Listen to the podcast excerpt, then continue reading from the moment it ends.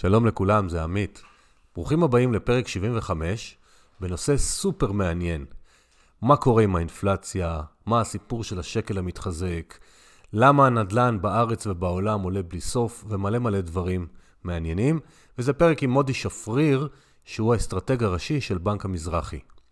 אבל, ויש פה הפעם אבל לצערי, הייתה מסתבר בעיית סאונד בהקלטה שגילינו רק כשרצינו להעלות את הפרק לאוויר.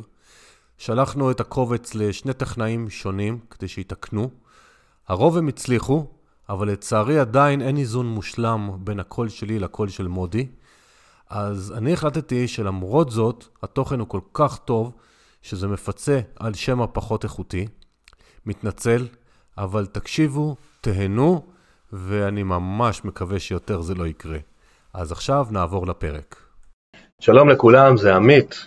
תודה שהצטרפתם אלינו היום, אני מאוד שמח שאתם ממשיכים להקשיב לנו.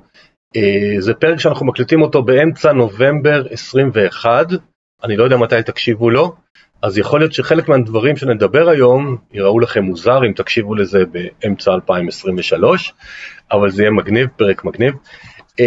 תמשיכו לכתוב לי הערות, תגובות, רעיונות, זה עוזר, זה מלמד וזה נותן חשק להמשיך. היום האורח שלי זה הוא, מודי שפריר. שלום מודי. שלום שבו. מודי הוא אסטרטג ראשי של בנק המזרחי טפחות, הוא בן 42 ונשוי באושר להדס, ואני מזכיר את זה כי בזכותה הפרק, ויש להם 3 ילדים.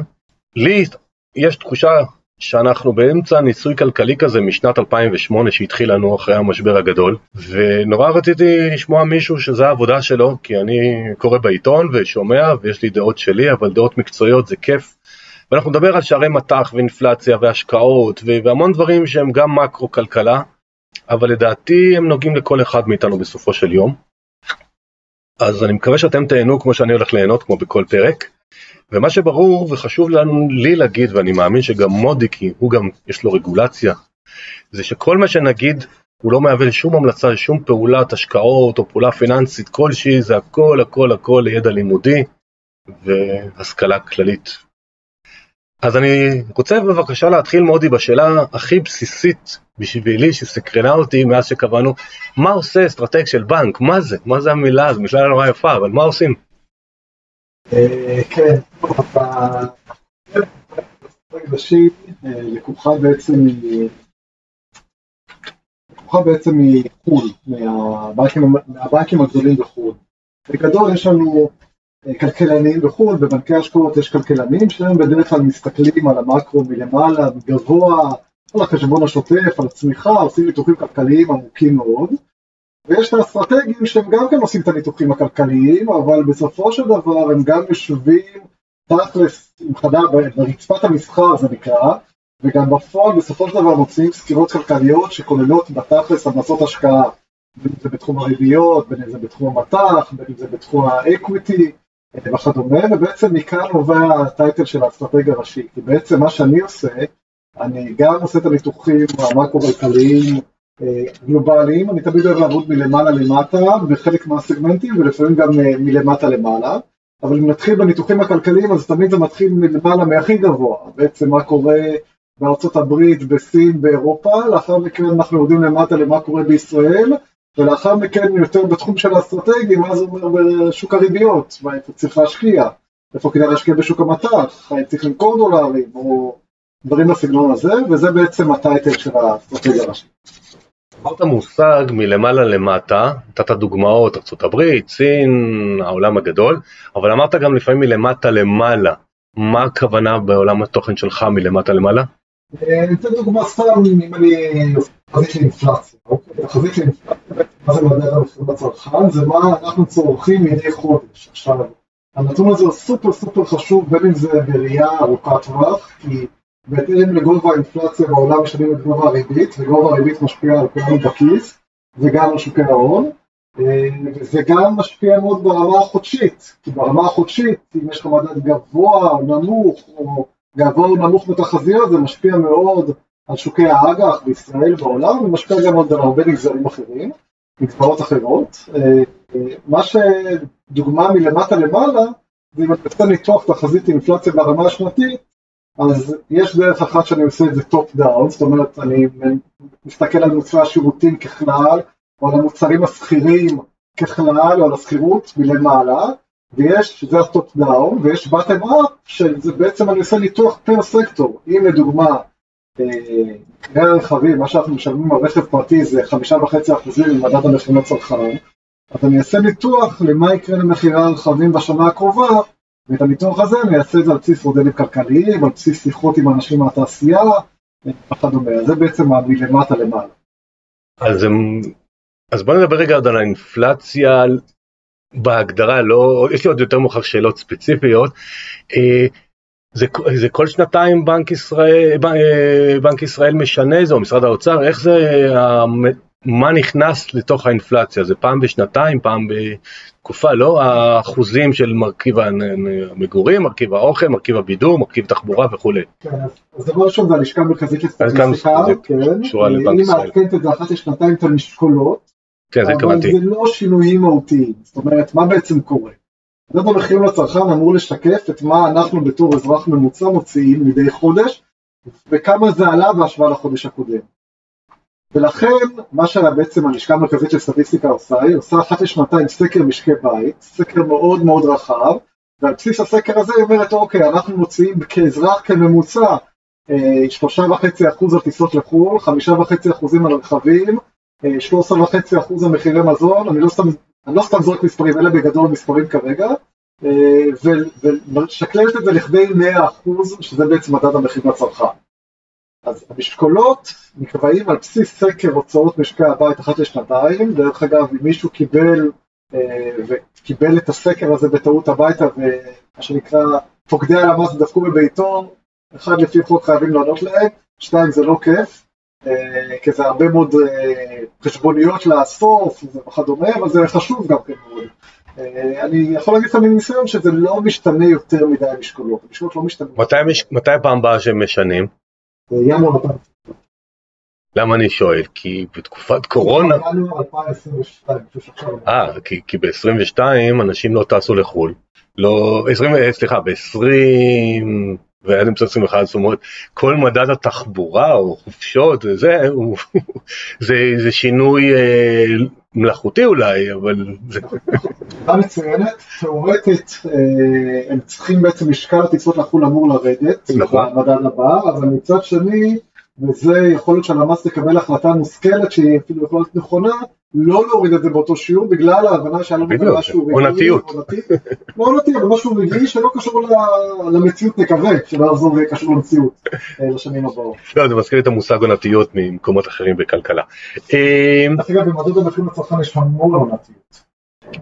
המחירים לצרכן הוא מאוד עונתי בישראל. טוב, ירקות ופירות למשל. ירקות ופירות מאוד מאוד עונתיים. מעבר לזה אפשר ככלל להגיד על מדד המחירים לצרכן בישראל, החל מחודש פברואר מרץ הוא מתחיל לעלות, בדרך כלל בחודש ספטמבר יורד, אוקטובר עולה, אבל אחרי זה סתם חוב בדרך כלל מדדים שליליים, כל השם מדדים חיוביים, זה בגדול העונתיות. עוד מעט ניכנס לזה קצת יותר לעומק, אבל אני רוצה רגע לחזור לאסטרטג שבך, איזה ידע מוקדם צריך בשביל להגיע לתפקיד כזה? כלומר במילים אחרות איך הגעת לזה? טוב, אז אני... כמו שאמרתי, האסטרטגיה זה גם לעשות ניתוחים מקרו-כלכלה מצד אחד, אבל גם צריך להבין את השטח ואת המסחר ואת רצפת המסחר ולהמיץ על השפעות. אז אני ספציפית התחלתי תחילת שוקו, אחרי שלמדתי כלכלה ופסיכולוגיה תואר ראשון, באוניברסיטת תל אביב ספציפית, התחלתי לעבוד בבית השקעות, בהתחלה בשיווק ואנליזה ולאחר מכן בניהול השקעות, ספציפית בתחום הרגש הממשלתי. אחרי התפקיד הזה בעצם עברתי להיות כלכלן בחברה שמתעסקת בברוקראז' בין בנקים, שם למדתי איתו את כל עולם הנגזרים והמטח, וזה בעצם מה שנקרא חומר רקע שנתן לי חומר טוב להגיע לקראת להיות האסטרטג של הבנק, שגם פה חשוב להגיד, אני מדי יום לומד דברים חדשים, אז מה צריך? צריך רצון ללמוד, צריך רגע כלכלי כמובן, צריך ראש פתוח, כי כל יום לומדים וקוראים דברים חדשים. וזאת השאלה הבאה שלי באמת, מה מקורות המידע? זאת אומרת, כי העולם הוא ענק, ויש טונות של חומר, היום כיום עם כל האינטרנט הזה, כל שטות קטנה שאותי מעניינת ברמת העולם ההשקעות, אני פתאום מגיע להמון כתבות, שאת האמת אין לי הרבה פעמים סבלנות לקרוא אותה, ואני מדבר על משהו ספציפי צר שאולי מעניין אותי, אבל אתה צריך לראות את הכל, אז איך מוצאים מקורות מידע, ואיך מסננים אותם? ומאזינים תקשיבו, כי אולי זה יעזור לכל אחד מכם לקבל החלטות אישיות. הסינון של מקורות המידע זה מרכיב חשוב, אני חושב, לכל אחד בכל עבודה שהוא נמצא בה, בטח בעבודות כמו שלנו, בטח למשקיעים, כי באמת כמות המידע שקיימת בעולם היא אינסופית כרגע. לפני שאני אגיד מה אני עושה, אני אגיד שזה גם האתגר שלי, כי אני בסופו של דבר, חלק מהעבודה שלי, אני מפיץ סקירות כלכליות, בין אם זה ללקוחות של הבנק באמצעות האימייל, בין אם זה בשנה האחרונה ספציפית דרך הטוויטר והלינקדין באופן כללי, והמטרה שלי זה שמבין כל הפיצות מידע וכמות המידע הענקית שקיימת ברשת, שיקראו אותי. וזה בהחלט מאתגר, בהחלט עולם מאתגר. מה אני עושה מהצד של הקורא ומקבל את פיצות המידע? אחד, יש סקירות כלכליות בחול שבהן התקבעתי אלה לאורך השנים, ואני מוצא אותן כמוסיפות ערך רב בשבילי, ולכן זה משהו שאני קורא מדי יום. שתיים, בטוויטר, נכנסתי לזה מאוד בשנה האחרונה, אז יש שם כמה אנשים שאני עוקב אחריהם שהם בהחלט מעניינים ושווה לעקוב אחריהם. מעבר לזה יש את בלומברג שאני שם שם התראות במערכת שהם שולחים ששוקים לי, וכמובן יש את הדברים השוטפים שזה, אם אני מתחת ישראל, אז בנק ישראל, אני קורא כמעט כל פיסת מידע שהוא מוציא, כנ"ל משרד האוצר, כנ"ל הלשכה המרכזית של סטטיסטיקה, כאלה הנתונים הבסיסיים הגולמיים החשובים. הבנתי. לי אין טוויטר, אבל איזה נגיד שהמאזינים שיש להם טוויטר, נגיד שם אחד או שניים של כאלה שהיית אומר, וואלה, תעקבו אחריהם, הם שווים מעניינים. אז אני אגיד לך מה זה, אני חושב שמה שטוב בטוויטר דרך אגב, זה שאתה יכול להיכנס, לעקוב אחריי, ואתה יכול לראות אחרי מי אני עוקב. בעצם זה שתראים לי אחרי מי אני עוקב, ובדרך כלל אנשים רושמים גם על מה הם מדווחים, על מה הם מצייצים, אז ככה תוכל לעקוב אחרי אנשים מעניינים. אז בתיאור הפרק יהיה לכם את הטוויטר של מודי, ותוכלו לעקוב אחריו ולראות אחרי מי הוא עקב, כמו שהוא הציע. כשעשינו את השיחת הכנה לפרק, אז אחד הדברים שאמרת לי, שבעולם יש היום כ-11 טריליון דולר חוב. חוב בצורה נומינלית שלילית. חוב בצורה נומינלית שלילית. אז אני מבקש שתסביר לנו מה זה חוב שלילי, ועוד יותר מזה למה שאנשים ישקיעו בחוב עם תשואה שלילית. ובוא אני אשאל אותך תוך כדי, ואת המאזינים שינסו לחשוב בעצמם. מה ריבית הפקדונות כרגע באירופה? היא שלילית. אני לא יודע להגיד כמה, אבל היא שלילית. מינוס חצי. כן, כן, פשוט יש לי חשבון באיזשהו בנק בחול, אוקיי. אז מינוס חצי. כמה שנים כבר ריבית באירופה על הפקדונות שלילית? בערך מ-2010, אם אני זוכר טוב. מ-2014, כבר 7 שנים. 14. מתי השוק חושב כרגע, אחרי שהצעות עלו בעולם, מתי השוק מעריך שהריבית, זה שאלה קשה, מתי השוק מעריך שהריבית תגיע לרמה מאוד מרסנת באירופה של 0%? לא יודע. בערך עוד 3 שנים. אוקיי. עד לפני חצי שנה השוק העריך עוד 8 שנים של ריבית נומינלית שלילית. כשאתה נמצא בעולם הזה באירופה, של ריביות נומינליות שליליות, הנורמלי החדש מבחינת ה-ECB, שזה הבנק המרכזי האירופאי, אז אתה מבין מדוע יש המון חוב של מדינות אירופאיות, כמו גרמניה לדוגמה, שנסחר בצורה נומינלית שלילית. מה זה אומר? שחוב של, לדוגמה, חוב של, אם אני בתור משקיע כרגע מלווה לגרמניה חוב ל10 שנים, אני לא רק שלא אקבל על זה כסף, בסופו של דבר אני אשלם 0.1 מדי שנה. עכשיו, הוא נסחר במינוס 0.1 נומינלי, לא ריאלית, זאת אומרת, אני לא אקבל הצמדה לאינפלציה, לא ריבית ריאלית, זה ריבית נומינלית, שזה מטורף. שחושבים על זה. זאת אומרת, אם מישהו מסתכל בעולם החיצון או מלפני 20 שנה והיה אומר, זה העולם שאנחנו נמצאים בו, אנשים היו אומרים, בן אדם משוגע, לא יכול להיות שמישהו ייתן למישהו חוב בתמורה לזה שהוא יחזור לו פחות כסף בסופו של דבר. אבל כן, זה העולם שאנחנו נמצאים בו, זה בגלל אירופה, זה בגלל יפן, זה בגלל שוודיה ומדינות דנמרק, מדינות נוספות שבהן הורידו את הריביות לרמה שלילית, חלקן עמוקות בשנים האחרונות, בשנים טרום משבר הקורונה, אחרי המשבר הפיננסי. לדעתי האישית, עוד פעם, זה עולם שחלקו יישמר, אבל זה יוצר מליבותים. לא, אבל למה הן רוצות ריבית שלילית המדינות, כי אז משלמים להם כסף.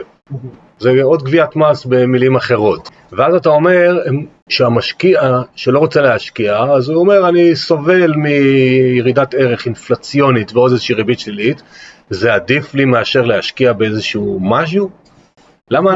למה בכלל שאנשים לא ישקלו אלטרנטיבות חלופות? זה בגלל של הריבית השלילית של הבנק המרכזי האירופאי.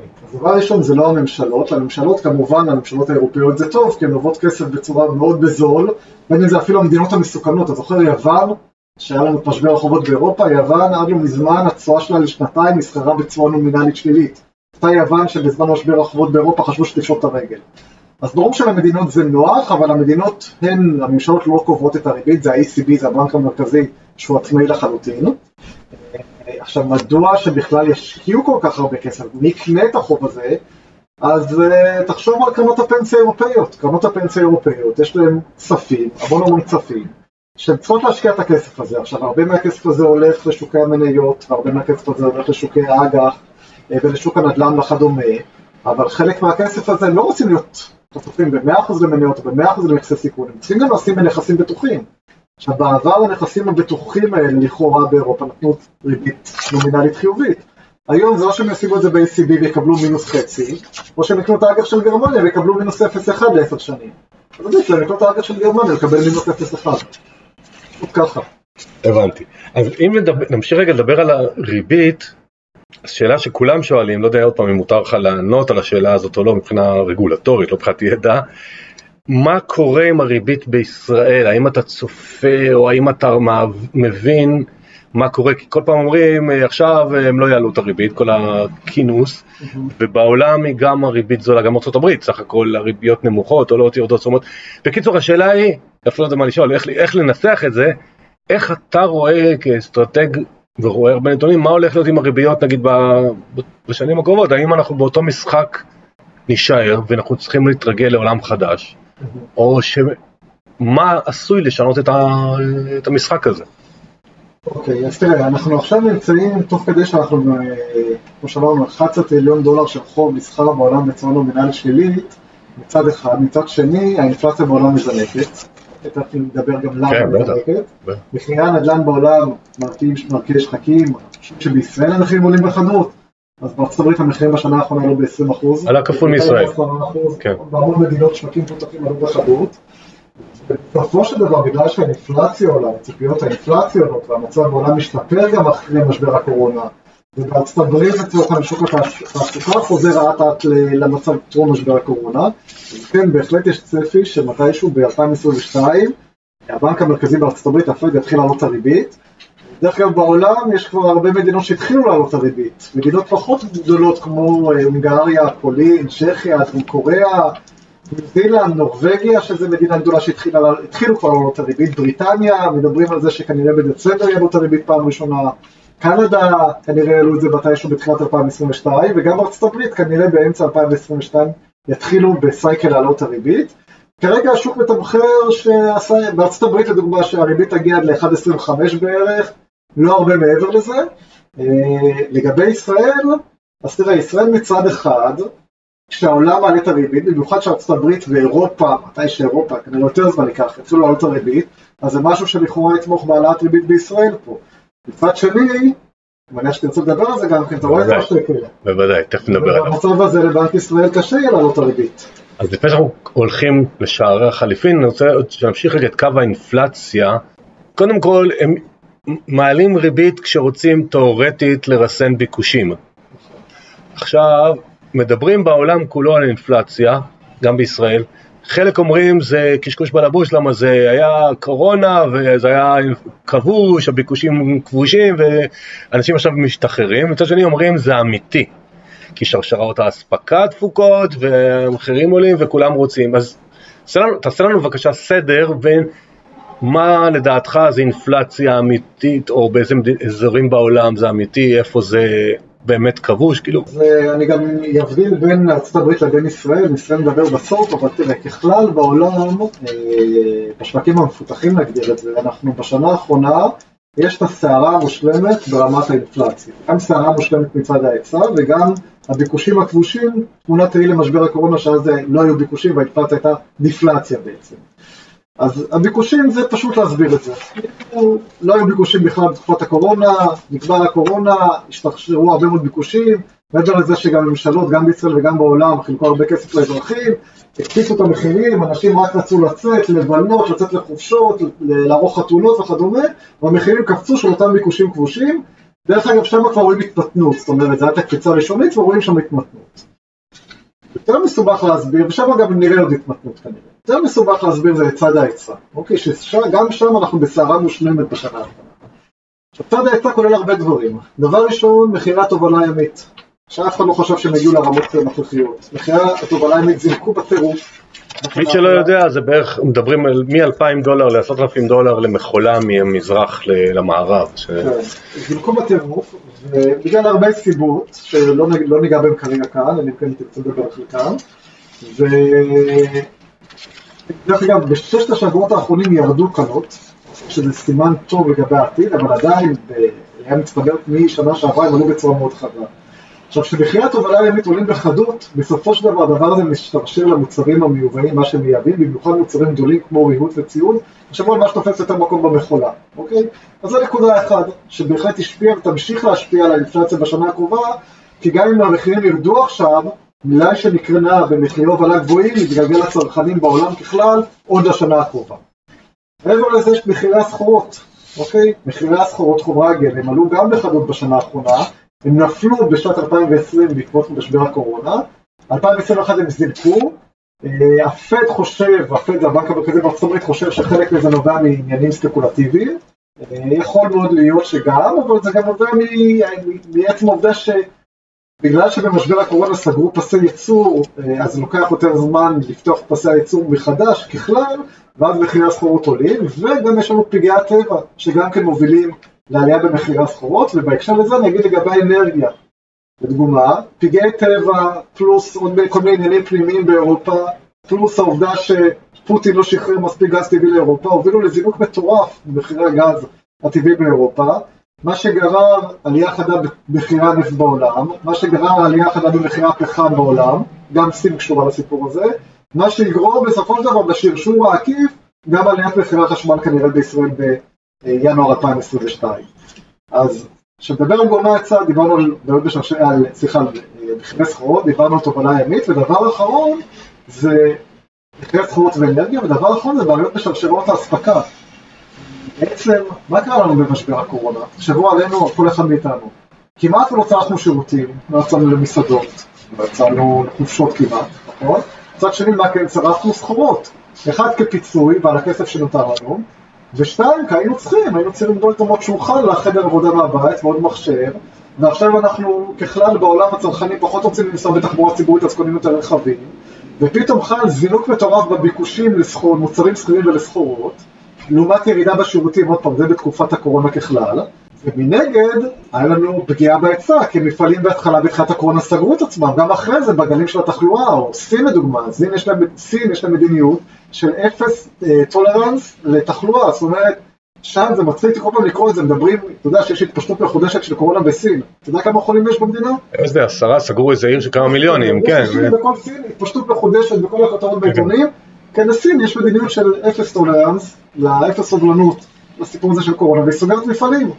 והדבר הזה בעצם... שבבים, הרי עכשיו אומרים שיש מחסור מטורף בשבבים, ומכוניות חדשות, ואייפונים חדשים, נכון. והמק שהבן שלי הזמין מזמן ולא מגיע, כי כמובן דוחים, לא זה הספקה, כי אין...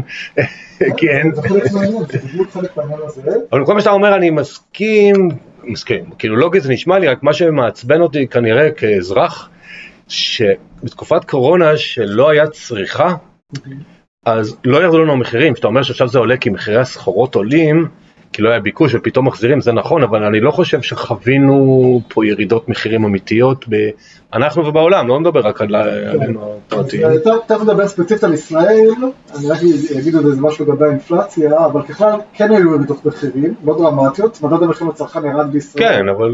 בכמעט אחוז. אבל זה כמעט כמו בשנים קודמות לפני קורונה, אנחנו כמה שנים הרי, חוץ מהשנה הזאת שכנראה כבר... נכון, אבל היה קצת, בעולם זה היה יותר משמעותי, כי בעולם היה לפני זה אינפלציה יותר גבוהה, ושם זה יותר משמעותי. אבל כן, אני מסכים איתך שזה לא ישתרשר למטה לגמרי. להיות ישתרשרו מהר. בדיוק. עכשיו, לגבי האינפלציה, אני אגיד משהו לגבי ארצות הברית, שם אנחנו גם רואים לחצים אינפלציוניים מצד הביקוש. זאת אומרת, אנחנו רואים שם ששוק התעסוקה יש שם עליות שכר בקצב מהיר יחסית, 5% בשנה האחרונה, צפי להמשך, כל המדדים המקדימים מצביעים על צפי להמשך עליות שכר, וזה משהו שהוא טיפה יותר פרמננטי בארצות הברית.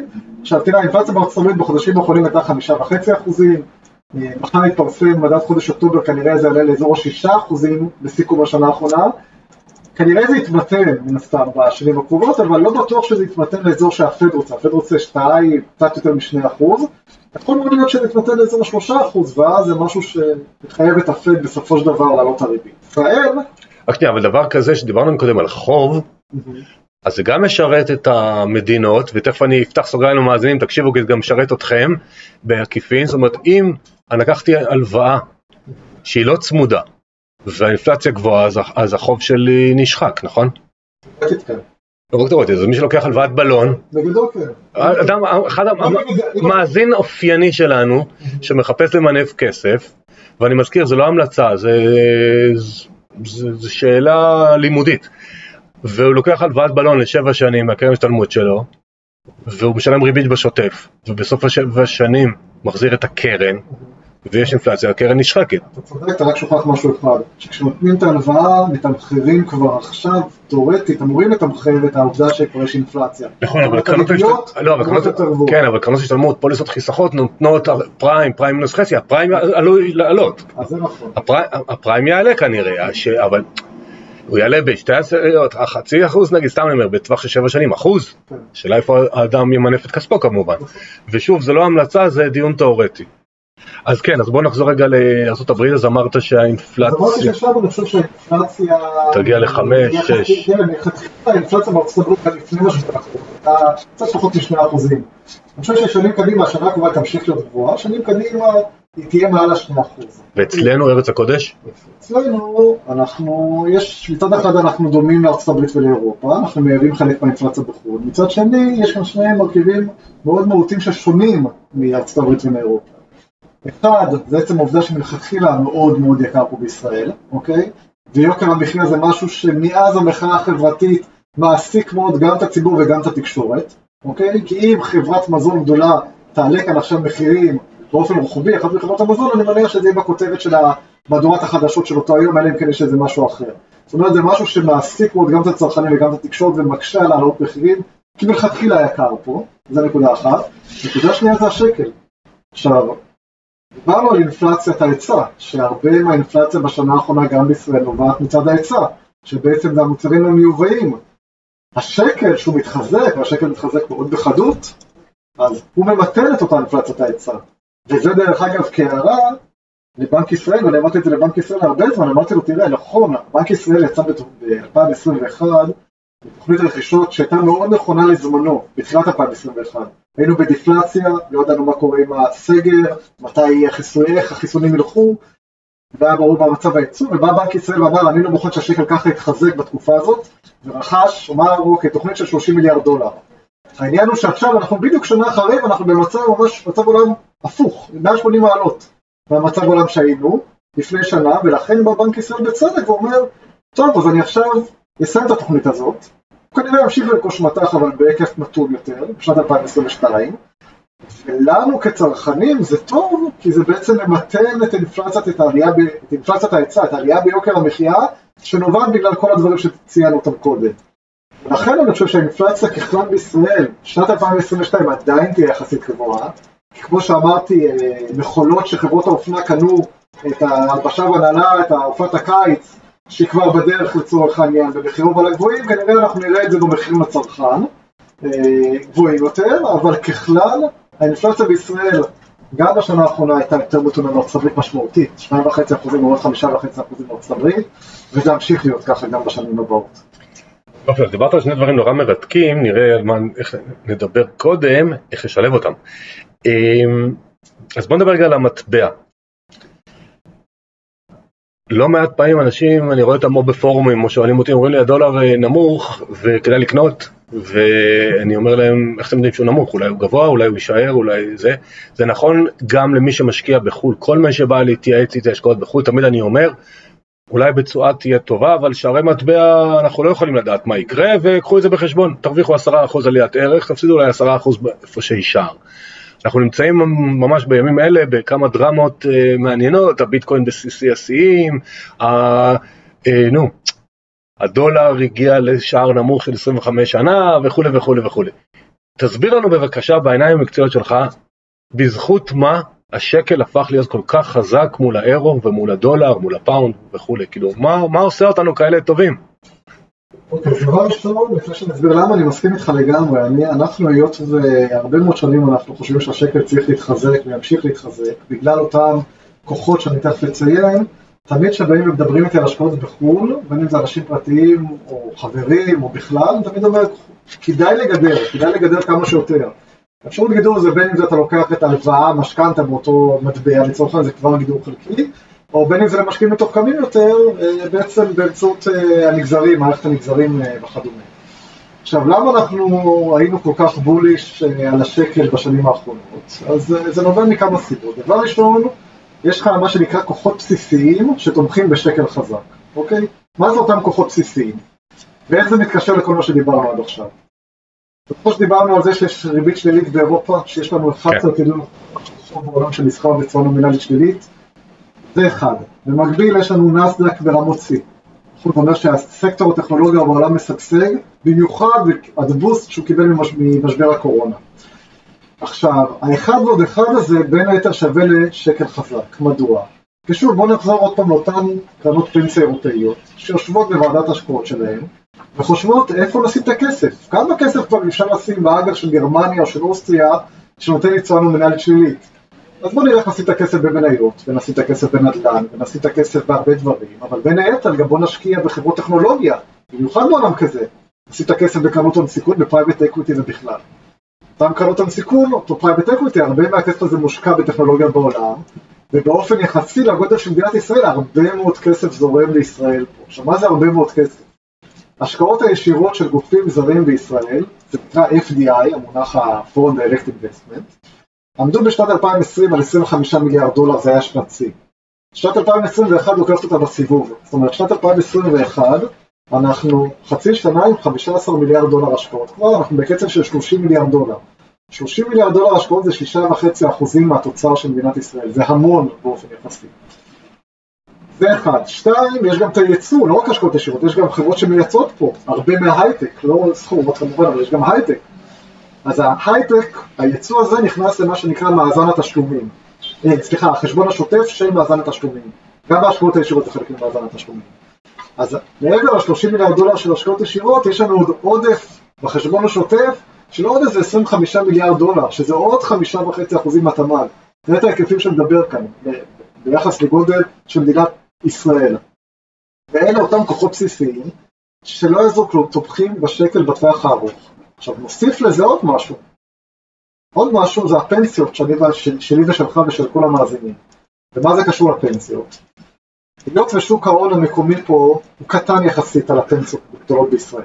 אז הרבה מאוד מהכסף מושקע בשנים האחרונות יותר ויותר בחו"ל.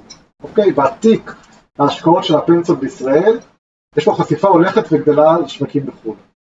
עכשיו תגיד, אוקיי, אבל רגע, אם הם קונים בחו"ל, אז הם צריכים לקנות דולרים. בדיוק, זה מה שזה יגיד. זה מסליש. נכון. אז נכון, הם קונים דולרים, אבל הרבה מגדרים. מצד שני, אבל תחשוב על התיק שכבר קיים, מה קורה כשהשווקים בחו"ל עולים? השווקים בחו"ל עולים, אז אוטומטית תיק הנכסים שלהם במטח עולה, אוטומטית החשיפה למטח שלהם עולה, אם תסתכל לפי נתוני בנק ישראל, החשיפה למטח של הגופים המוסדיים, בממוצע בשנים האחרונות עלתה ל-20% מהתיק חשיפה למטח. זאת אומרת, אפשר להגיד, 20% מהתיק שלהם חשוף לנכס בודד שנקרא דולר שקל, או שקל כנגד צלמת דולר. זה המון, במיוחד שהשקל מתחזק. אז אם החשיפה שלהם גם ככה מלכתחילה כל כך גדולה, והם יודעים, והם רואים את הכוחות הבסיסיים שתומכים בשקל, והשווקים בחול עולים, שכל זה קורה בעצם, אז אוטומטית החשיפה למטח שלהם עולה, הם לא רוצים חשיפה גדולה למטח, אז הם באים ובוחרים מטח. וכך את 2021. אם הם מוכרים מטח, אז יש להם פתאום כאילו כסף. לא, אבל אז למה הם יצאו מלכתחילה לחול? כי אמרו שאין להם מספיק מקומות להשקיע בישראל. אז מה הם עושים עכשיו? אז איפה משקיעים את כספי? זה כספים שעדיין גם מושקיעים בשוק המקומי פה, אבל זה חלק בנזילות שלהם, אבל בשורה התחתונה הם אומרים, אוקיי, אם אנחנו כבר חשופים 20% למטח, אנחנו לא רוצים להגדיל עוד יותר את החשיפה, אז לכן כל עלייה... כן, זה הבנתי, אבל אז מה הם עושים עם הכסף פשוט? תחשוב, זה כפי מדהימים, ב-2021 המוסדיים מכרו 20 מיליארד דולר. בינואר עד אוגוסט 2021, עכשיו, דרך אגב, הם מכרו 20 מיליארד דולר, לא רק בגלל שהם דיברו, בגלל שהם החליטו, לדעתי גם בצדק, למתן את החשיפה, זאת אומרת, אם החשיפה המוצעת של 20%, נוריד את זה ל-18.5%. וזה דרך אגב משהו שגורם לקורלציה השלילית המאוד גבוהה בין מדדי המניות בעולם, במיוחד בארצות הברית, לבין הדולר שקל. זאת אומרת, אם משהו יכול לשנות פה את המגמה בדולר שקל, או נגיד לא דולר שקל, שקל כנגד צהל המטבעות, ואם יהיה תיקון חד בשווקים הפיננסיים שוקי המניות לאורך זמן, בספטמבר נגיד השווקים יכול להיות ב-5%, לא הזיז לשקל. צריך תיקון לאורך זמן, משהו יותר אגרסיבי, קצת שינוי פרדיגמה של מה שקורה בשוקי המניות, זה יכול להוביל ללחצים, לפיחות, להיחלשות של השקל. אבל שוב, זה בטווח הקצר, כי בטווח הארוך אני חושב שהשקל עדיין התחזק. אבל לא הבנתי למה ירידות בשווקי ההון יגרום פתאום לביקוש לשקל, לביקוש לדולר. אז יש לסיבות. כי הם רצו להגדיל את החשיפה חזרה. הסיבה הראשונה זה סייפר, מה שנקרא. אוקיי? זו סיבה ראשונה. סיבה שנייה, קרנות הפנסיה משקיעות בחו"ל בין היתר, לא רק באמצעות חוזים. אוקיי? וכשהחוזים האלה, כשהשווקים פתאום יורדים, אז מי שעשה את החוזים, דווקא השקעות בחו"ל וכדומה, אומרים, אוקיי, בוא תגדילו את הביטחונות. תגדילו את הביטחונות, בוא תגדילו דולרים. הבנתי. יש שאלה שאני לעולם לא הבנתי אותה, ואני מקווה לתת ממנה עכשיו עם תשובה, ואם אני, זה שווה לי את כל הפרק. אני קורא שנים כבר, כמו שהזכרנו, בנק ישראל קונה דולרים כדי לתמוך בשער המטח. ראיתי שלבנק ישראל יש למעלה מ-200 מיליארד דולר במאזנים שלו זה. אני מנסה להבין כאזרח איפה הכסף הזה. זאת אומרת, אם זה כסף אמיתי, שיש לו באיזה כספת, למה כשאנחנו בתקציב שעבר, ברוך השם, אחרי 3.5 שנים תקציב, למה אי אפשר 5% ממנו לקחת את טובתנו? זאת אומרת, השאלה המשלימה של זה, מתי אתה ואני כאזרחים ומאזיננו העיקרים נהנה מההון הזה? טוב, אז תראה, ככלל, יש הפרדה מוחלטת, כמו שאמרתי לגבי אירופה וגם בישראל, וטוב שכך, בין הבנק המרכזי. זה אני יודע, מסכים לגמרי. תחשוב על איזה אינפלציה מטורפת הייתה לך פה, אם ממשלת ישראל תהיה בעלת לבנק ישראל. לא, זה אני מסכים, שיש הפרדת רשויות וזה טוב לנו. אז לכן אסור לממשלת ישראל לגעת מצד אחד. מצד שני, לפי החוק, רווחים שבנק ישראל יעשה, בעצם ירוויח על המאזן שלו, יוכלו להגיע... עוד פעם, אני לא בקיא באמת בפרטים הטכניים שם, כי זה פשוט גם לא קרה.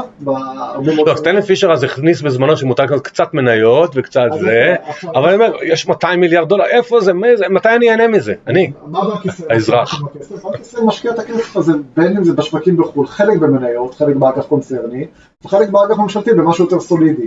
בשנים האחרונות בנק ישראל ובצדק, אמר בוא נגדיל את הסיכון, היות ואנחנו, יש לנו הר של יתרות, שחלק מזה צריך להיות בנזילות, כי אם באמת פה משבר הקורונה צריך לספק נזילות לשווקים הפיננסיים, אז שכן את הנזילות הדולרית הזאת לספק, אבל היות ויש לנו כל כך הרבה דולרים, אז חלק מזה לא צריך להיות בנזילות מיידית, אז בוא נגדיל את רמת הסיכון ונשקיע במניות. אז בנק ישראל בהחלט משקיע במניות בחו"ל, בעולם. דרך אגב, הערת אגב, יותר קשורה לאשתי בקטע הזה, פחות אליי, אבל... יש את התחום של ה-ESG שנכנס מאוד חזק, אפרופו ועידת האקלים שאנחנו מדברים תוך כדי, בנק ישראל לדעתי לא משקיע, ועוד פעם, לא בוחן את ההשקעות שלו על בסיס הפרמטרים של ESG, לדעתי זה משהו חשוב מאוד שהוא כן יעשה.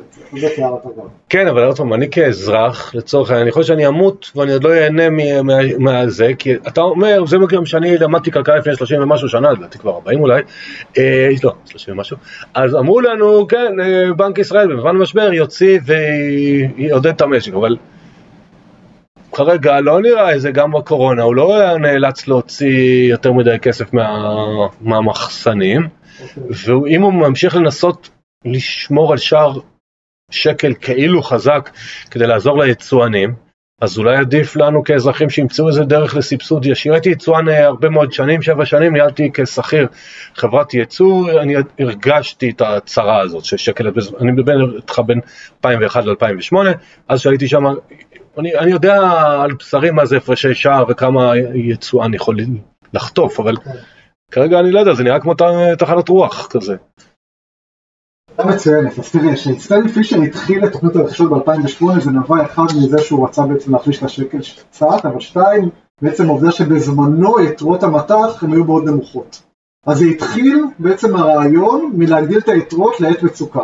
כרגע זה ברור שכבר היתרות כבר עברו מזמן את הצורך שצריך לעת מצוקה, היה מצוקה בזמן משבר הקורונה, בנק ישראל לא מכר דולרים אבל סיפק נזילות למערכת הפיננסית, מצוין, אבל ברור שאתה לא צריך את הר היתרות שיש כרגע, כדי בעצם לתמוך במשק. מאז בנק ישראל המשיך לרכוש מטח, כאשר האג'נדה של בנק ישראל אומרת, אוקיי, אני מבין שיש לחצים לאיסוף השקל, אני לא יכול לשנות את הלחצים לאיסוף השקל, אני כן יכול למתן את הלחצים לאיסוף השקל, ולתת לך בתור יצואן, לאט לאט זמן נתרגל לסיפור הזה.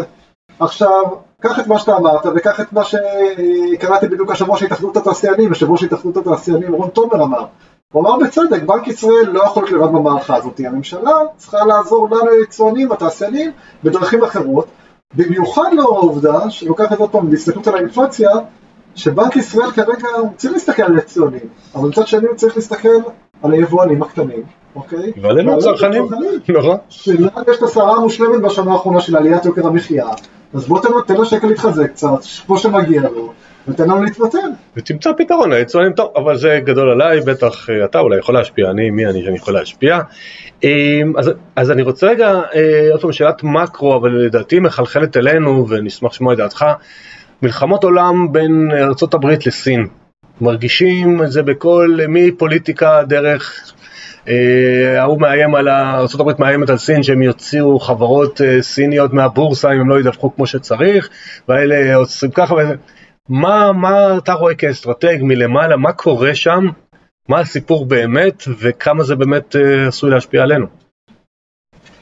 הנושא של מלחמות סחר בין ארצות הברית וסין, צברת הוא יצא מתקופה של טראמפ, בין אם זה ממניעים כלכליים טהורים, בין אם זה כמו שטראמפ היה ממניעים פופוליסטים גם, שזה היה לא טוב לבייס, אבל בשורה התחתונה אנחנו מדברים כאן על מבחן בין מלחמה, סוג של מלחמה כלכלית בין שתי המעצמות הגדולות בעולם, ארצות הברית וסין. סין באג'נדה שלה שיש לה משטר שמה שנקרא לא דמוקרטי, אוקיי, שמסתכל גם הטווח הארוך, האג'נדה שלה זה בעצם Made in China 2025, בעצם לגרום לכמה שיותר דברים טכנולוגית, אוקיי, בעצם שלא יצטרכו להסתמך על המערב, ולכן הם באו, ואפרופו שבבים שדיברת קודם, אז הם הגדילו משמעותית את ייצור השבבים בסין, ופיתחו טכנולוגיות, ופיתחו את חברת וואוי בעשור האחרון וכדומה. מצד השני יש לנו ארצות הברית, שמצד אחד תלויה מאוד בסין, כי הרבה מאוד מהמוצרים שהאמריקאים ירכשו עכשיו בעונת החגים בקריסמס, הם בעצם מיוצרים בסין ומיובאים לארצות הברית. היא עוד תלויה בסין, בעצם עובדה שסין היא המחזיקה הכי גדולה, אולי שנייה, מספר 2 עכשיו כרגע בין המדינות בחוב של האמריקאים. מצד שני, ארצות הברית מבינה שהיא לא יכולה להיות תלויה לגמרי בסין כל הזמן, אפרופו משבר השבבים. עכשיו, לצורך העניין, פעם, האמריקאים שלטו בכל הייצור של השבבים, ובכלל בכל הטכנולוגיה, דרך אינטל ובכלל. היום זה הכל נמצא בטיוואן, בחצר האחורית של סין ובסין, והאמריקאים בצדק באו, וחלק ממה שהנשיא ביידן כרגע משקיע ורוצה להשקיע, זה בעצם בהחזרת הטכנולוגיות לארצות הברית. לכן המאבקים האלה כל הזמן קיימים.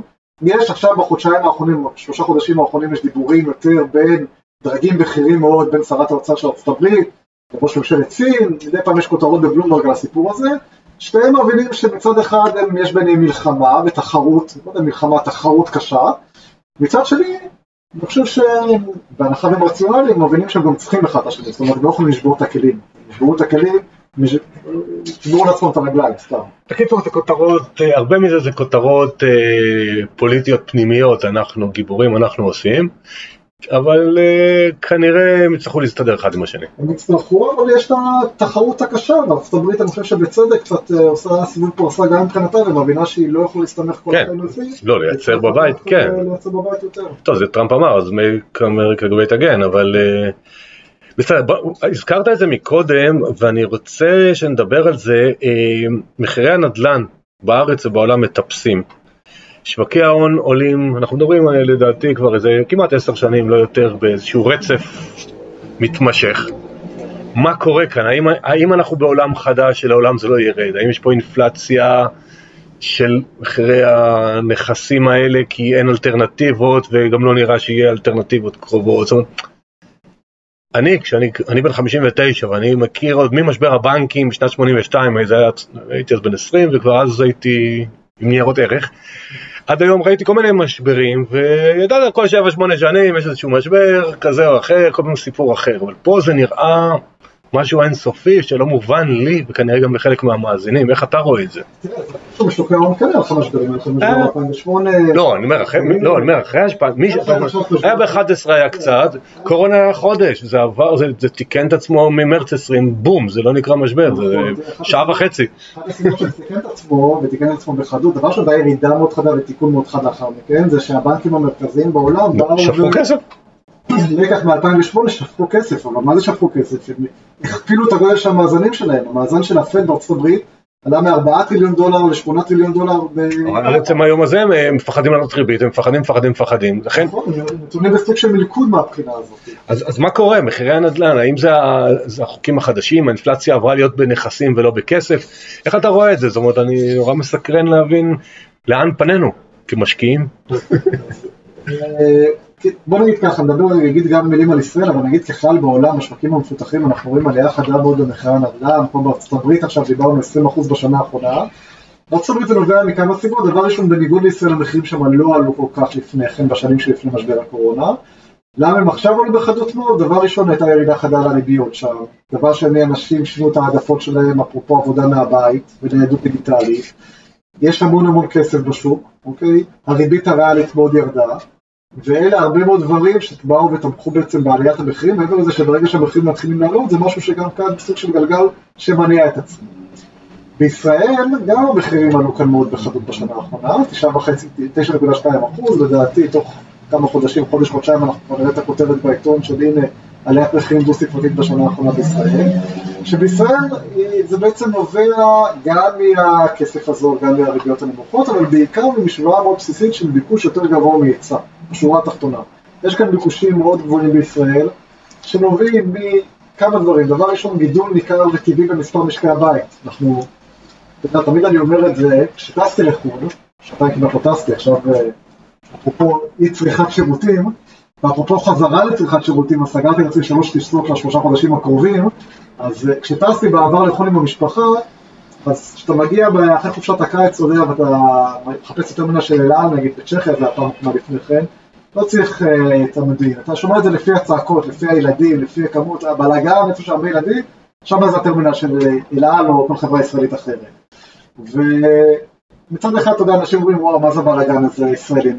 כשמסתכלים על זה, אני תמיד באתי ואמרתי, וואו, תראו את הביקוש העתידי כאן לדירות, תראו את האוכלוסייה שצומחת, כי אנחנו אוכלוסייה שגדלה בקצב מהיר יחסית לעולם. יש לנו גידול של 55,000 משקי בית מדי שנה כאן בישראל, שיעורי ילודה מאוד גבוהים, לאו דווקא במגזר הדתי והחרדי והערבי, גם בקרב החילוניים, אז זה משהו שהוא קוהרנטי, מה שנקרא בסיסי, תומך בשוק הנדל"ן. יש כאן המשקיעים חזרו מאוד לשוק בשנה האחרונה, אחרי שהמס רכישה ירד ולא רצף לעלות מחירים. מעניין מאוד יהיה מה עכשיו אחרי עליית המס רכישה, לדעתי זה לא Game Changer.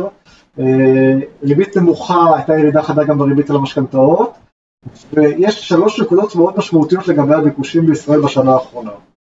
אחד זה פסיכולוגי. הייאוש של זוגות צעירים שהמתינו שנים לירידת מחירים בשוק הדיור. תחשוב על זוג צעיר, אוקיי? זוג שמתין לרכישת דירה, ואמר, טוב, אני לא מתין שהמחירים ככה עולים, הגיע משבר, מחירים ירדו, נבוא ויקנה. ואז הגיעה שנת הקורונה, 20% אבטלה, משבר הכי גדול ב100 שנים האחרונות, מטורף, ועדיין המחירים עלו ב4%. אז מה אותו זוג אומר לעצמו, טוב, כמה אני יכול לחכות לשבת על הגדר? כנס. אז הביקושים עולים, אז זה אחד. 2 נקודה משמעותית, ובשנים האחרונות ראינו ירידה חדה בשיווק הקרקעות של המדינה במרכז. מה שגרם לה להיות מחירים חדות במחירי הקרקעות במרכז, אתה יודע, זה שיטת הפעמון, זה משתרשר להכל. ונקודה האחרונה זה ההייטק, דיברנו על ההייטק קודם, וכשההייטק פורח ויש הרבה מאוד כסף, לא רק ליזמים, גם לעובדים שמקבלים את הכסף ממחירות הסקנדרי וכדומה של האופציות, אז מחירים עולים במרכז. אז זה ברמת הביקוש, ברמת ההיצע רואים ירידה בהתחלות הבנייה בשנים האחרונות. התחלות הבנייה ב-20 השנה האחרונות באופן קונסיסטנטי יותר נמוכות מאותו קצב גידול של האוכלוסייה שראינו ודיברנו עליו עכשיו. יש לנו ירידה במספר הדירות הזמינות כרגע למחירה, אוקיי? ואם אני אקח את הפרמטר שמסכם את הכל, הלמ"ס בישראל בעצם נותנת פרמטר שנקרא מספר חודשי היצע, זאת אומרת כמה זמן לוקח בהנחה וקצב המחירות, הביקושים יהיה כמו בחודשים האחרונים, כמה זמן ייקח למכור את כל הדירות שקיימות היום, כל המלאי דירות שקיים בשוק. אז אם בתחילת 2019 המספר עמד על 20 חודשים למכור את כל הדירות, ובתן המלאי וקצב הביקוש והמחירות, אז היום המספר עומד על נורא 9.5 חודשים. זאת אומרת, ירד פי 2 תוך שנתיים. אז זה רק תצביע על העלייה חדה בביקוש במקביל לירידת ההיצע, מה שתומך במחירים גבוהים פה יותר בישראל. אז בוא נעבור רגע לשוק ההון, נדל"ן הבנתי. שוק ההון גם בארץ ובעולם מטפס להנאתו, והאם שם אתה חושב שכן עשוי, עלול בעיני המתבונן להיות משבר, או שזה גם משהו אינרנטי שזה העולם החדש, פשוט one way? אז תראה, שוק ההון זה שאלה מצוינת, וברור שמתישהו יש תיקונים בשווקים הפיננסיים, אין ספק, אף אחד לא יודע גם מתי יגיע תיקונים בשווקים הפיננסיים, תמיד יהיו, כרגע אני יכול להגיד שהנזילות בשווקים, למרות שאנחנו בעולם בתחילת סייקל של העלאות הריבית, והעלאות הריבית כבר התחילו בחלק מהמקומות והימשכו, אנחנו עדיין הנזילות בשווקים היא גדולה מאוד, עדיין המאזנים של הבנקים המרכזיים הגדולים, ה-FED וה-ECB ימשיכו לגדול בשנת 2022, וזה בגדול משהו שתומך בשווקים. מצד שני, יש לנו כן אינפלציה שעולה ודאגות אחרות, וצריכים גם את הדברים האלה לקחת בחשבון. וכמובן שאני לא ממליץ כאן שום דבר, וזה להיכנס לשקעה או לא להיכנס. לא, ברור שלא. פשוט, אני מנסה להבין לעצמי גם, האם אנחנו חיים בעולם חדש, כי עוד פעם, אני רגיל לעולם מסוים, שדברים עולים, דברים יורדים, קצת יותר, קצת פחות. נדל"ן, נתת כל מיני טיעונים, למה בישראל נראה שבאמת זה one way ticket, כנראה להרבה שנים, זאת אומרת, זה לא לשבוע. שוק ההון, אז פעם למדנו, כשהיינו בכלכלה, גם אתה בטח שלמדת באקדמיה לפני הרבה שנים, אמרו היצע וביקוש, ואז יהיה העניין של חלופות, ופעם היה ריבית שצמוד פלוס 5, ושמת תוכנית חיסכון צמוד פלוס 5 והיית מבסוט, לא חיפשת את ה-20% לשנה, או דיבר גם אני עם מישהו שמצא איזשהו אפיק השקעה של 100% לשנה, כלומר כ10% לחודש, ואחרי שזה עובד, לא אומר, טוב, עכשיו אני צריך לחפש משהו של 1000%, כי זה דור הצעיר. אז אני אומר, שוק ההון, השאלה, לי לא ברור, כאילו, אם אתה מבין מה קורה שם, זאת אומרת, האם זה באמת רק עניין של אין אלטרנטיבות, או שהעולם השתנה, ואני לא יודע להבין אותו. אז לא, היום הריבית ל5 שנים בישראל, בשנה הגעת המשלתי, הגרלית היא לא 5% במדד, היא מינוס 2%, אוקיי? אז זה ברור שהעולם השתנה. אז אין חלופות. אין חלופות, לא נגיד חלופות, אבל זה בהחלט משפיע, אבל מצד שני, גם העולם צומח כרגע בצורה יפה, זאת אומרת, תסתכל על עונת הדוחות בארצות הברית, אבל יש שם כן, תלוי בסגמנטים, תלוי בסקטורים ובכלל, אתה כן רואה שם שבהחלט העולם צומח ויש שם גידול יפה, הצמיחה היא חזקה סך הכל בעולם בשנה האחרונה, גם בישראל הצמיחה מאוד חזקה בשנה האחרונה, יש אופטימיות לגבי העתיד, בהנחה ויפטר, מה שכרגע פוגע בצמיחה בעולם זה בעיקר פחות הביקושים ויותר הבעיות בשרשרות האספקה, יש את התרופות של מרק ושל פייזר לקורונה ואת האישור החיסונים בגילי 5-11 שמגדילים את האופטימיות שהקורונה אולי תדחק מאיתנו בשנים הקרובות, והצמיחה זה באה לידי ביטוי בהכנסות של החברות, אז אי אפשר להגיד שזה רק היעדר אלטרנטיבה. עכשיו, מצד אחד, מצד שני, ברור שכן יהיה לך תיקונים. אני כן חושב, כן חושב שהסטיות תקן, פה משבר האחרון, הפכו להיות הרבה יותר גבוהות, והתנועות הרבה יותר חזקות לכל כיוון. זאת אומרת, כשהתיקון בדרך כלל מגיע, זה לא תיקון איטי, לאחד, וכנראה התיקון בחזרה, ובכלל, העולם צריך יותר על... כמו שאני אומר, אנשים מחפשים כל מיני אלטרנטיבות, היום עולם הפינטק מנסה להציע להם כל מיני אלטרנטיבות, שלא ניכנס אליהם כי זה הכל, אנחנו לא יודעים אפילו להעריך את זה ככלכלנים, אבל שאלה שגם מסקרנת היא כזו, בתקופת הקורונה בארץ ובעולם חילקו כספים לאנשים, שבו בית אל תעבדו, אבל יהיה לכם מה לאכול. נגמר הקורונה, נגמרו ההטבות האלה, מצד אחד מעסיקים מחפשים עובדים, בהמון תחומים כולל שירותים, לא מדבר רק על הייטק שמחפשים, ומצד שני הרבה אנשים לא רוצים לעבוד, אז השאלה ממה הם חיים אלה שלא רוצים לעבוד, ובית אם אתה יכול לנסות לנחש מה קורה פה, כי זה משהו מקרו כזה שאני לא מבין אותו עד הסוף.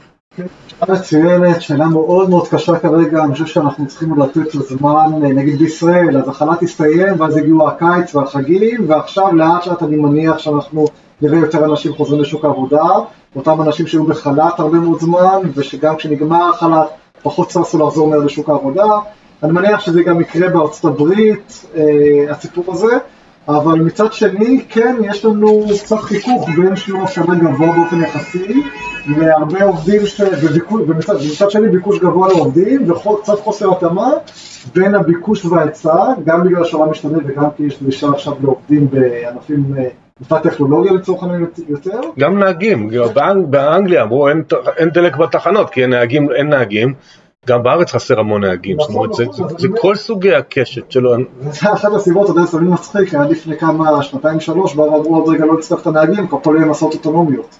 אז נכון, מתישהו זה יהיה מסעות אוטונומיות, אבל כרגע, דרך אגב, זה אחת הסיבות שמחירי התובלה הימית בעולם כל כך גדולים, זה לא רק בבריטניה, גבוהים, זה לא רק בבריטניה, זה גם בארצות הברית, שחסר נהגים, חסר את הנהגים שעבור משאיות, שיפרקו את המכולות, ויוצר פקקים בנמלים.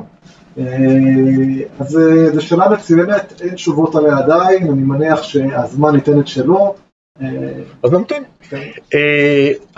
יש כמה מהפכות שמדברים עליהן, ואני אשמח לשמוע את דעתך, הזכרת את ה-ESG, אנרגיה ירוקה בכלל, ורכבים חשמליים, ואיכות הסביבה שיותר מדברים, ופחות נפט וגז שהשתמשו, ועידת האקלים שהזכרת. האם זה יחץ טרנד, או שזה מגמה אמיתית שנראה לך שבאמת המפעלים יטפלו, כי בסוף אנחנו מדברים פה על כלכלה, בסוף זה אנשים ומפעלים, זה שסיסמאות ממשלתיות סבבה לגמרי, אבל מה קורה פה, זה אמיתי? יחץ.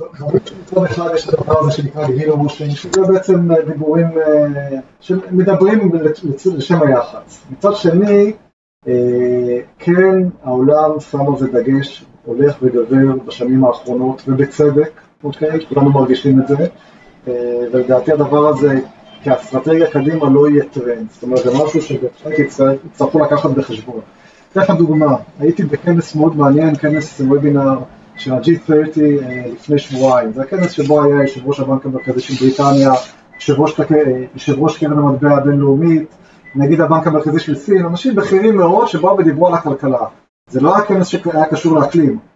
חצי מהסשן הראשון, אוקיי, הם באו ודיברו על כל הנושא של האקלים ועל ההשקעות, ואיך אנחנו נעבור לעולם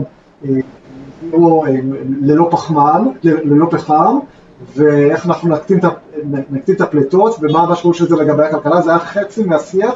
אני לא זוכר כל כך שיח כזה גם גורף בנושא הזה, בכנסים שהיו בעבר, ואני יכול להגיד לך אפילו באימיילים שנקבל, אפרופו קיבלת, דיברנו קודם על הידע וכדומה, אז אני מקבל סקירות בהרבה מאוד גופים בעולם, כמות המיילים עם הכותרת ESG שאני מקבל בשנתיים האחרונות, היא פשוט עולה בקצב אקספוננציאלי.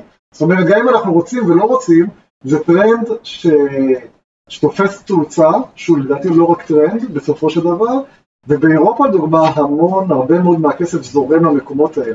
וחברות כרגע שהן רוצות להנפיק חוב בחלק מהמקומות, דורשים מהן, אוקיי, תעמדו ביעדים ירוקים, אוקיי, יעדי פלטה וכדומה. אז אולי זה אמיתי. אנחנו ממש מתקרבים לסוף, אז שאלה לפני האחרונה, אז אתה מסתכל כתוקף תפקידך על גורמי מקרו ואיכשהו מנסה לחבר אותם. השאלה, איך המאזינים שלנו יכולים בעצמם לבחון מגמות בעולם ולפי זה לקבל החלטות השקעה? איזה צוט אתה יכול לתת מניסיונך? עוד פעם, זה חשוב את הראש, חשוב לקרוא עיתונים, חשוב לעשות פיתוחים של מגמות ארוכות טווח, כמו שדיברנו עכשיו. לא להתקבע למקור מידע אחד, אם יש בה אג'נדה מסוימת, על לפתוח את הראש למקורות אחרים, בעיקר ללמוד, אני גם אומר, אמרתי לך כל יום. אז שאלה האחרונה שאני מבקש מכל מרואיין, זה לתת לנו 3 טיפים פרקטיים לחיים, חיי הכסף והשקעות, לא, אבל אפשר גם לא. אולי דיברנו על זה, אז לעטוף את זה, אולי משהו שלא שאלתי ולדעתך חשוב, מה שבא לך. לא חייב להיות רק כסף כדי חייב, סתם. משהו צריך לחשוב לטווח ארוך. לא להתרגל מניות, בין אם זה בהשקעות בכלל, כשמשקיע, תחשוב לטווח ההשקעה שלך, ולשם בעצם, בין אם זה ירידות כרגע או עליות, לא להתרגש יותר מדי, אתה חושב שזו האג'נדה הנכונה מבחינתך בראייה קדימה, זו נקודה ראשונה. נקודה שנייה זה גיוון, כמו שאמרת בהתחלה שאתה עושה, אני חושב שזה משהו חשוב, השקעה במגוון, לא דווקא בשוק ההון, אלא בנדל"ן, בדברים אחרים, זה בהחלט משהו שהוא חשוב. הדבר האחרון, לעולם אל תשקיעו במשהו שלא יגרום לכם לישון טוב בלילה, או שיפגע לכם בחיי הפרט, מה שנקרא הפנאי. זה הדבר שהכי מיותר, בסופו של דבר, חיים במטרה לחיות ובמטרה ליהנות מהחיים. מסכים איתך לגמרי. אז תודה רבה מודי, עברנו על כל העולם כמעט, הגענו מארצות הברית לסין, עברנו באירופה, נחתנו קצת בישראל, היה מרתק, תודה רבה על הידע. מאזינים, כמו שאמרתי, במהלך הפרק, בתיאור הפרק, יש לינק לטוויטר של מודי, אתם ממש מוזמנים לעקוב אחריו וללמוד מהסקירות שהוא מפרסם. ולכם תודה שהייתם איתנו, אנחנו מקווים מאוד שמצאתם את השיחה כמועילה. אני אשמח שתספרו לחברים, לילדים, למשפחה, לפודקאסט, כי אני רוצה שנגיע לכמה שיותר מאזינים. ולא לשכוח להסתכל בערוץ היוטיוב שלי, לעשות סאבסקרייב, ולהאזין לפרק הבא. תודה, אני עמית.